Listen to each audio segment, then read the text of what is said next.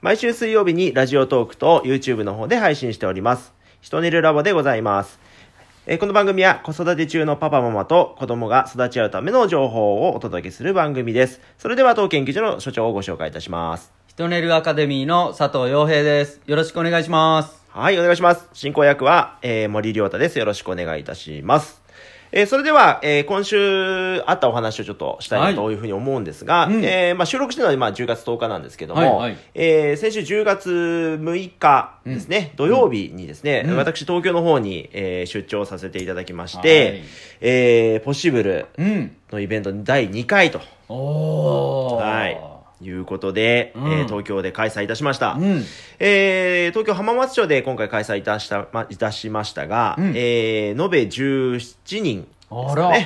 あれ、募集を出すの相当遅かったよね。えーと、2週間弱でございます。2週間弱？はいはいあまあ、なかなかちょっとこう、場所がね、あのーうんうんうん。今回、あのオープンする前ということもありまして、まあ、うん。うんごくご協力があってですね、成り立った今回のイベントなんですけれども、えーまあ、そんなにこう、募集期間がない中でもですね、うん。えーたくさん参加者がいらっしゃって、本当ありがたいなあと。思います。うん。えーとまあえー今回はですね無人島合宿をまあ夏にやりましたので、えー無人島合宿に参加してくださった方があー半分ぐらいかな。あ、そんなに来てくれたんだ。はいあと、えーまあ、今まで、えー私たちの薄木に来てくれた方々、ーうん。はい、それからまあ初めてという方ももちろんいらっしゃいましてあー、えーまあ、幅広くですけれども、まあ、年齢は比較的、えー若い30代までかな。そのぐらいね。はい、うん20代はほとんどというところでございました。うん。で、まあ、あの、いろんなお話があるんですけれども、私からですね、まず皆さんに体験のお話をですねお、改めて体験と脳科学というところでですね、うん。えーお話をさせてもらいまして、うん。体験ってどんな、えー意味があるのかとか、うん。その辺のお話を、うん。えーさせていただいて、まあ、薄木でやった時と、あ内容はね、その辺は変わってないですけども、うん。うん。その辺のお話をさせていただいて、うん。その後、まあ、みんなでなんかしどうしたいかなっていうお話を、まあ、交えて飲みながはいらという形で行いました。うん。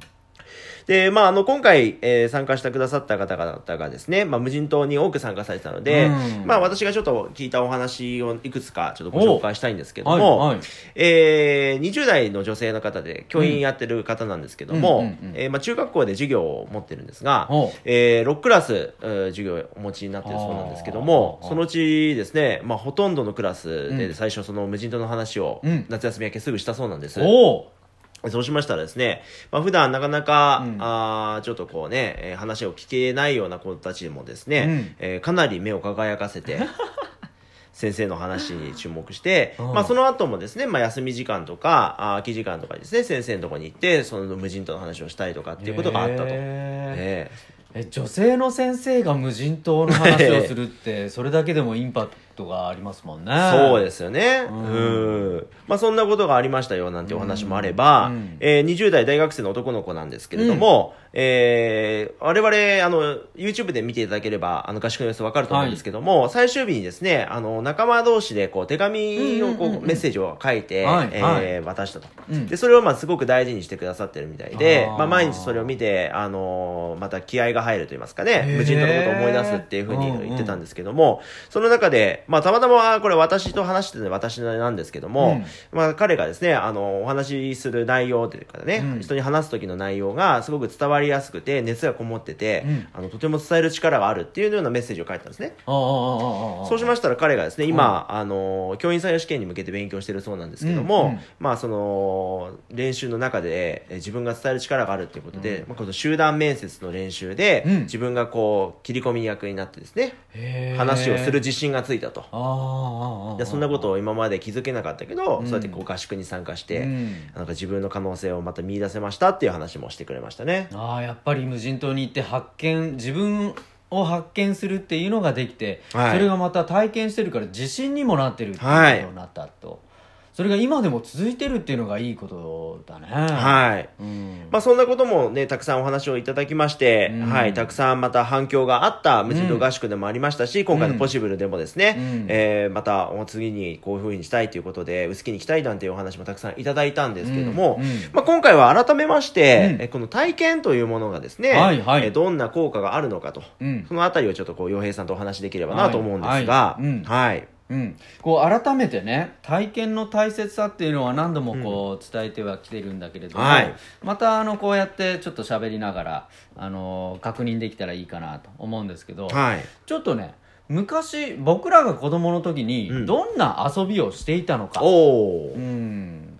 亮太さんどんな遊びをしてました？これ実はまあ今回ポッシブルのイベントで私も皆さんに聞いたんですけども、私結構世代違うのかなってちょっと思ったんですけどお結構あのーまだ今年30なんですけど、うん。古典的な遊びをしてたなと思って。おー30ぐらいでもですね、はい。うん、っていうのがですね、あのー牛乳瓶だったんですよ、給食が、はいはい。で牛乳瓶の蓋をめん。こにして、それでこうよく友達とうん。そのめんこで勝った負けたでこう取り合いといいますかね、そういうことをしてたなっていうのが、はい。結構強烈なインパクトを残している遊びの一つですね。あとは私、とにかく自転車であちこち遊びに行くっていうのが本当しょっちゅうやってて、クラスの子巻き込んで、うん。なんか自分でこう遠足を組んで、うん。えー友達と一緒にどっか自転車で遊びに行くっていうことがほとんどだったなというふうに思いますね。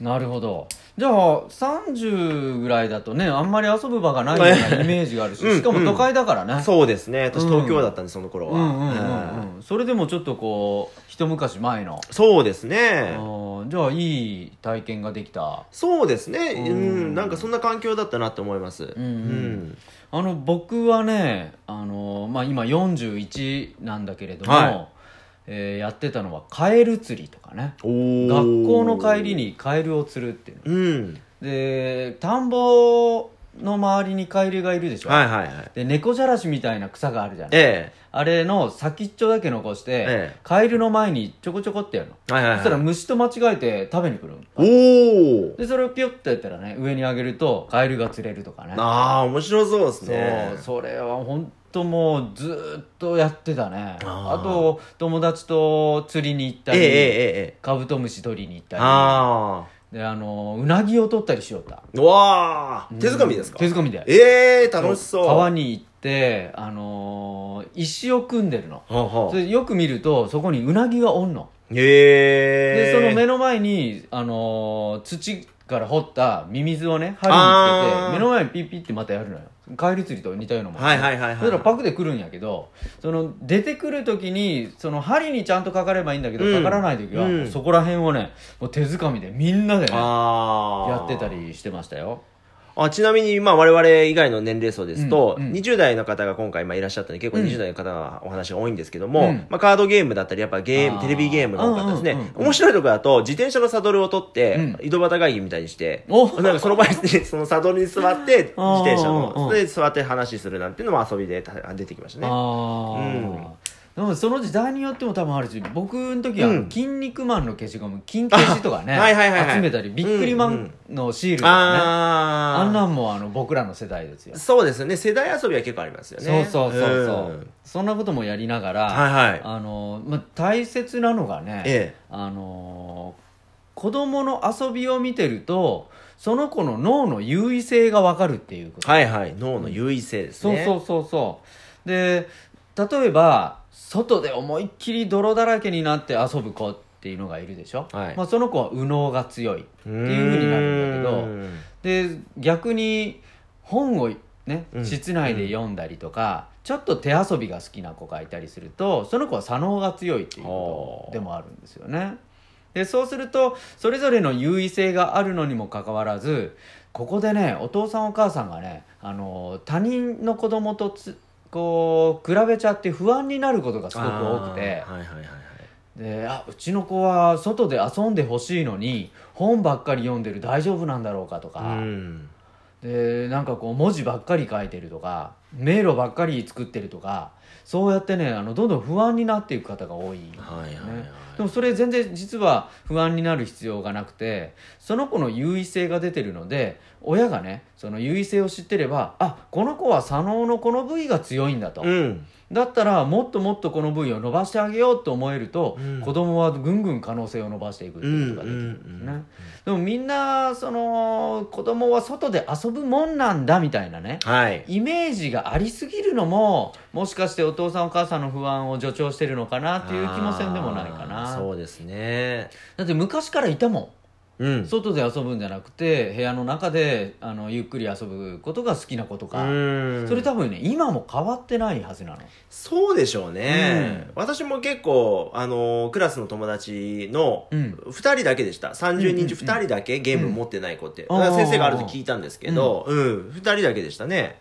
だからうんそれでもいっぱい外で遊んでる友達はいいたのでね、うん。うん、そう言われるとやっぱそうかもしれないですね。ね。うん、だからやっぱ脳っていう視点から子育てを見ていった時に、ちゃんと強みを生かしていくんだみたいなね視点を持てればお父さんお母さんがその楽になるというかね、はい。子供を認められるのが大事なんじゃないかなと思っててなんでそういう話をするかっていうとあの逆に無理させるお父さんお母さんがちょっと多いかなって感じてるはいはい。ですねあのこ外遊びが嫌なのにみんな外で遊んでるからあなたも無理して行きなさいよって言ってうん。やりすぎると、今度子供は外に行くのが余計嫌いになるっていうこととかですね、うん。うん。やっぱそういうケースが出てくるので。でそれがねあのー仲間がとても恵まれてて、はい。外で遊んでそこそこでコミュニケーションが取れてすごく楽しかったっていうことならばいいんだけれども、うんうん。それはいいきっかけになるんだけど、うん。やりすぎるとね、うん。親のしあの思考が強すぎることで子供が潰されちゃうこともあるので、はい。そこら辺はちょっと気をつけてほしいなっていうのを思いますね。